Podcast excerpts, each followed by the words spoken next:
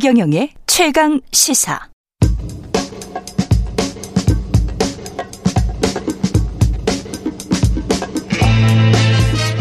네, 우리가 접하는 뉴스의 태초부터 지금까지 뉴스 일대기를 쫙 살펴봅니다. 뉴스톱 김준일 수석 에디터, KBS 박대기 기자, 그들의 전지적 시점으로 분석하는 뉴스 일대기 지금부터 시작하겠습니다. 안녕하십니까? 안녕하세요. 예, 재난 속보 먼저 전해드리겠습니다. 조금 전 8시에 제주도 남쪽 바깥 먼바다, 제주도 남서쪽 안쪽 먼바다, 제주도 남동쪽 안쪽 먼바다 지역에 풍랑 경보가 발효됐습니다.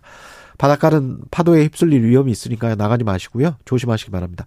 박상우님, 비가 와서 산불이 진화돼서 다행입니다. 김혜숙님, 전국 산불 진화 대원들의 감사와 격려의 한마디 해주세요. 이렇게 말씀하셨습니다. 오늘 마침 또 산불 이야기입니다. 음. 일대기가. 예. 그 산불 피해가 일대기에서 정리해 봐야 될 만큼 지금 심각한 어떤 현상이라고 하죠, 이거를. 네. 예. 일단 그 서울에서 그 산불 2단계가 발령이 된 게 사상 처음 있는 일이거든요. 그렇죠. 얼마 전에 이제 인왕산 산불이었는데요. 예. 그리고 올해 들어서 지난 4월 1일까지 380건의 산불이 발생했는데 2021년 전체 연간 1년 동안 발생했던 산불을 이미 숫자가 넘어섰습니다. 어. 그때 349건이었는데요. 뭐 그때보다 그 1년치보다 더 많이 올해 1월부터 어 4월 1일까지 벌어질 정도로 산불이 정말 해가 다르게 이렇게 많이 발생하고 있는 상황입니다. 시간이 갈수록 네. 급격하게. 일단 그 당일 하루에 이제 산 산불이 난 거 개수 숫자로 치면은 지금 4월 2일 날 난 게 어 34건이잖아요, 그날. 예. 그게 2002년 4월 5일에 63건, 그리고 2000년에 4월 5일에 50건에 이어서 역대 세 번째라고 합니다. 그렇죠. 원래 이제 봄철에 이제 산불이 집중되는 건 그렇죠. 맞거든요. 건조하니까. 건조하니까. 예. 근데 문제는 이 건조한 날이 대한민국의 건조한 날이 2000년과 비교해서 한 3배 정도 늘었다고 합니다. 그러니까 건조한 날의 개수가 네, 개수가. 그러니까 한마디로 얘기하면은 예전에는 사실 3월 달 하면은 좀 추웠어요. 그 추웠지 생각해 보니까. 추웠어 추웠어 추웠어, 추웠어. 네. 근데 3월부터 이미 벚꽃이 만개하고 지금 기온이 27도까지 올라갔잖아요, 아, 지금. 정신이 없어 벚꽃 목련 어, 어. 뭐다 같이 피어요 개나리까지 같이 피어. 어. 원래 순서가 있었거든 예, 개들이 그렇죠. 예. 그러니까 그 가는데 이게 수- 그 피는데 순서가 있어야 피는데 되는데 순서가 있어 아 그래야 또 볼꿀도 날아와서 맞아요. 이게 생태계 교란 얘기도 네. 잠깐 하면은 이 땅 속이나 이쪽에서는 이, 이 온도가 기 위에서 오- 올라가는 만큼 빨리 따뜻해지지가 않으니까 그렇죠. 애들은 곤충들은 늦게 이제 기지개를 펴는데 나와서 이제 좀 먹으려고 하니까 다진 거야. 다 떨어져 있어 다 떨어져 있어. 그래서 이제 나무가 수분이라고 하죠. 이것도 잘 안 되고 그렇지. 이 곤충들도 먹고 살 게 없고 막 이런 물론 이제 시간이 지나면 어느 정도 적응이 되겠지만은 이런 지금 생태계 교란도 심각한데 산불 같은 경우에는 지금 뭐 계속 역대급인데 문제는 문제는 앞으로 더 심하다라는 거예요 지금. 어. 이게 지금 뭐, 뭐 데이터들이 뭐 여, 이거 저거가 굉장히 많은데 예를 들면은 뭐 유럽 유럽 아니 EU에서 이제 발표한 거에 따르면은 2030년까지 대형 산불이 14% 최대 증가할 수 있다. 어. 지금 뭐 이런 전 세계를 얘기하는 겁니다. 전 세계? 예, 예. 그러니까 지금 쉽게 얘기를 하면은 국립산림과학원에서 발표한 자료에 따르면 온도가 1.5도 상승하면은 산불 기상 지수가 8.6% 증가한다, 뭐 상승한다 이런 통계를 봐- 보더라도 예. 산불은 앞으로 계속 늘어날 수밖에 없다.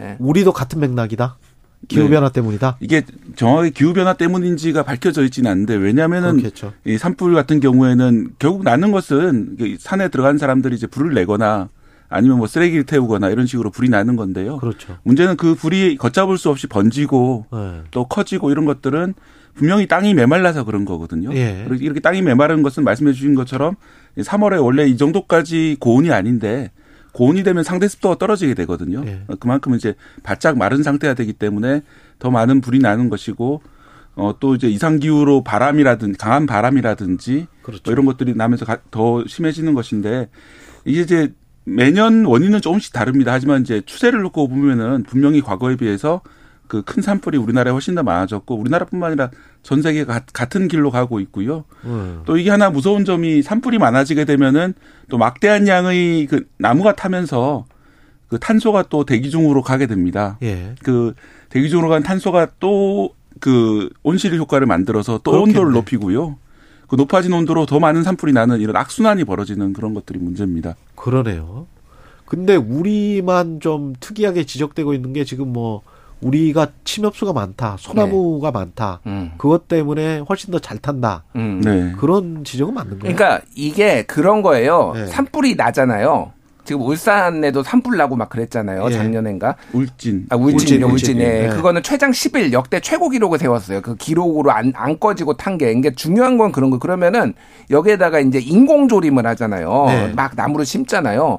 그런데 화렵수보다는 침엽수를 많이 심, 심어요. 특히 소나무를 많이 심어요. 그렇죠. 그래서 전체 막 70% 정도로 소나무를 심는데 소나무를 심는 이유들이 몇 개가 있거든요. 예. 사람들이 좋아한답니다. 소나무를. 대- 개- 애국가에 나오잖아.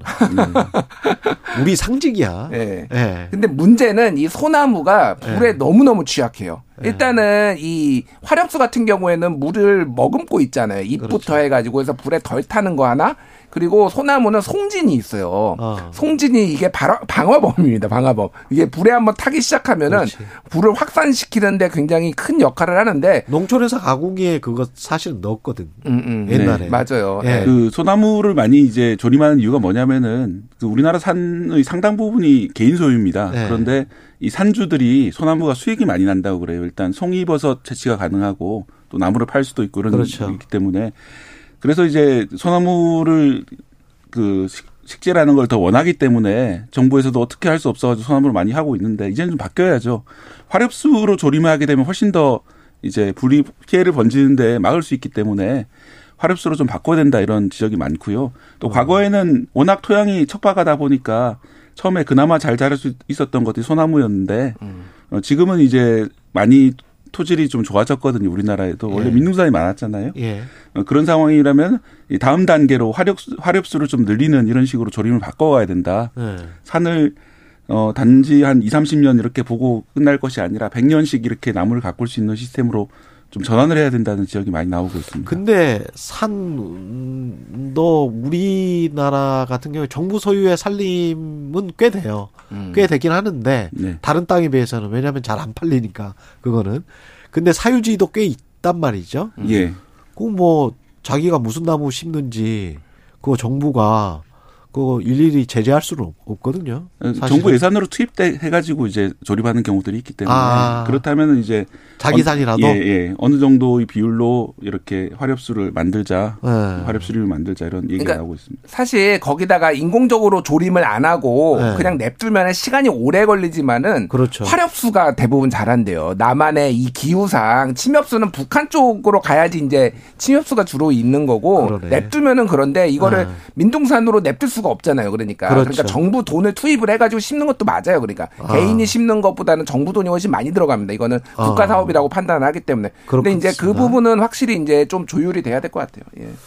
그 이게 그러면 뭐 장기적으로 가야 되는 거고 막을 수 있는 방법은 없는 겁니까? 일단 뭐 전 세계적으로 기후 변화를 막기 위해서 같이 공동 행동을 해야 되는데 예. 뭐 우크라이나 전쟁이라든지 뭐 전 세계가 반으로 지금 쪼개지고 있지 않습니까? 그런 상황에서 그런 기- 거를 이제 기대하기 어려운 상황으로 가고 있고요. 예.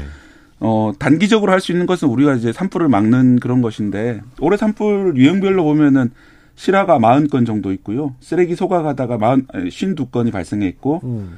어, 담뱃불 실화가 22건, 그 다음에 이제 농산물 소각 등 기타 원인 미상이 245건으로 나오는데요. 어. 이런 농산물이나 쓰레기 소각 같은 행위에 대해서 좀 더 경각심을 가지고 하지 말아야 되겠고요. 일단 산에 들어갈 때 그런 불씨를 가지고 가- 가서는 안 됩니다. 저도 산 좋아하시는 분들이 뭐 산에서 이제 좀 따뜻한 걸 먹으려고 불씨를 가져가시는 분들도 있는데 그런 건 정말 피해, 피해야 될 것 같고요. 지금 저 하지 말아야 되겠다는 말씀도 맞는데 네. 문득 생각이 난 건데 그, 렇습니다 가령 이제 단독주택 사시는 분들도 그런 고민 많이 하는데 쓰레기 같은 거를 그 버릴 때 음. 아주 정해진 시간에만 버, 버리게 돼 있으니까 굉장히 힘들다는 거예요. 아파트 어, 살 때보다도. 근데 이제 농촌 지역도 쓰레기 처리하기가 굉장히 힘들거든요. 그렇죠. 그분들 말을 들어보면 네. 그러면 이렇게 농촌분들한테 그냥 당신들이 잘 하세요. 그러지 말고 아파트에 사시는 분들처럼 편의 시설을 제공해 주는 건 어떨까? 지자체나 이런 곳에서 소각장을 좀 가깝게. 예? 그래서 농, 농, 농촌에 있는 뭐 부자재랄지 이런 것들만 음. 따로 소각할 수 있게.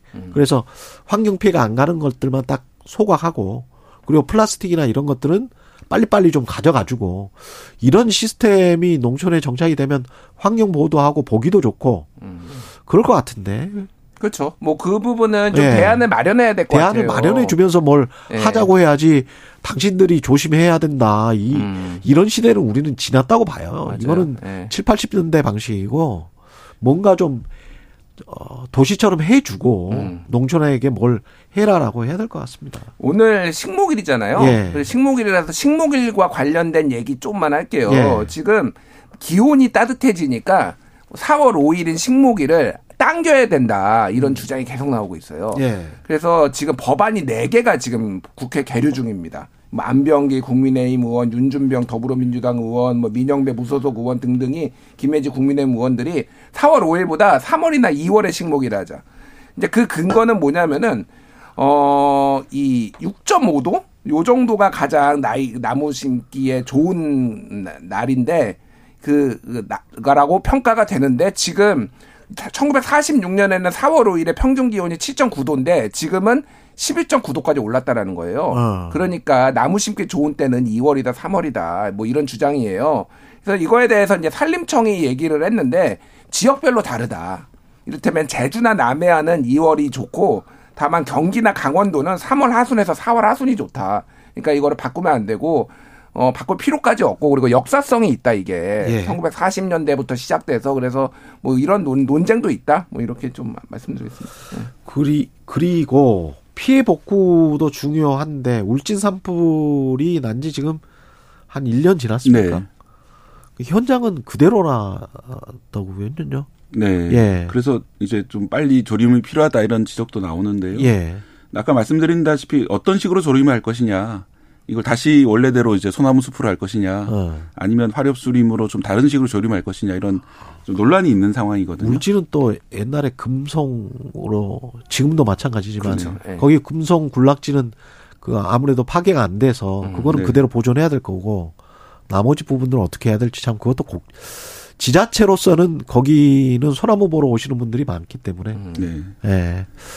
쉽지 않네요. 그러니까 예. 산불이 반드시 나쁜 것만은 아니에요. 뭐가 있냐면은 이 우리가 잘못 알고 있는 게 있는데 그 네. 나무가 이산화탄소를 흡수하고 산소를 뱉는다고 하잖아요. 네. 나무도 숨을 쉬는데 산소가 필요해요. 이산화탄소를 그렇겠지. 예, 예. 그런데 생장하는데 광합성을 해서 크는데 이산화탄소를 빨아들이는 거예요. 아. 그런데 늙은 나무들은 더 이상 안 크잖아요.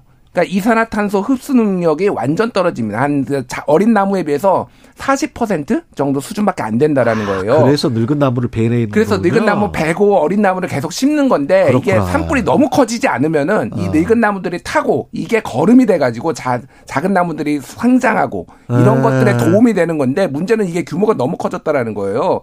그래서 이게 이- 이산화탄소 배출량 말씀드리면은 2020년에 EU 국가들 전체가 배출한 이산화탄소량이 2,600 메가톤이거든요. 예. 근데 2021년에 산불로 배출된 이산화탄소가 6,450 메가톤이에요. 와. 두 배가 더 유럽 전체. 유럽 연합 전체보다. 예. 그러니까 이제 산불을 줄이는 방향은 확실히 이제 가야 되는 거 맞습니다. 예.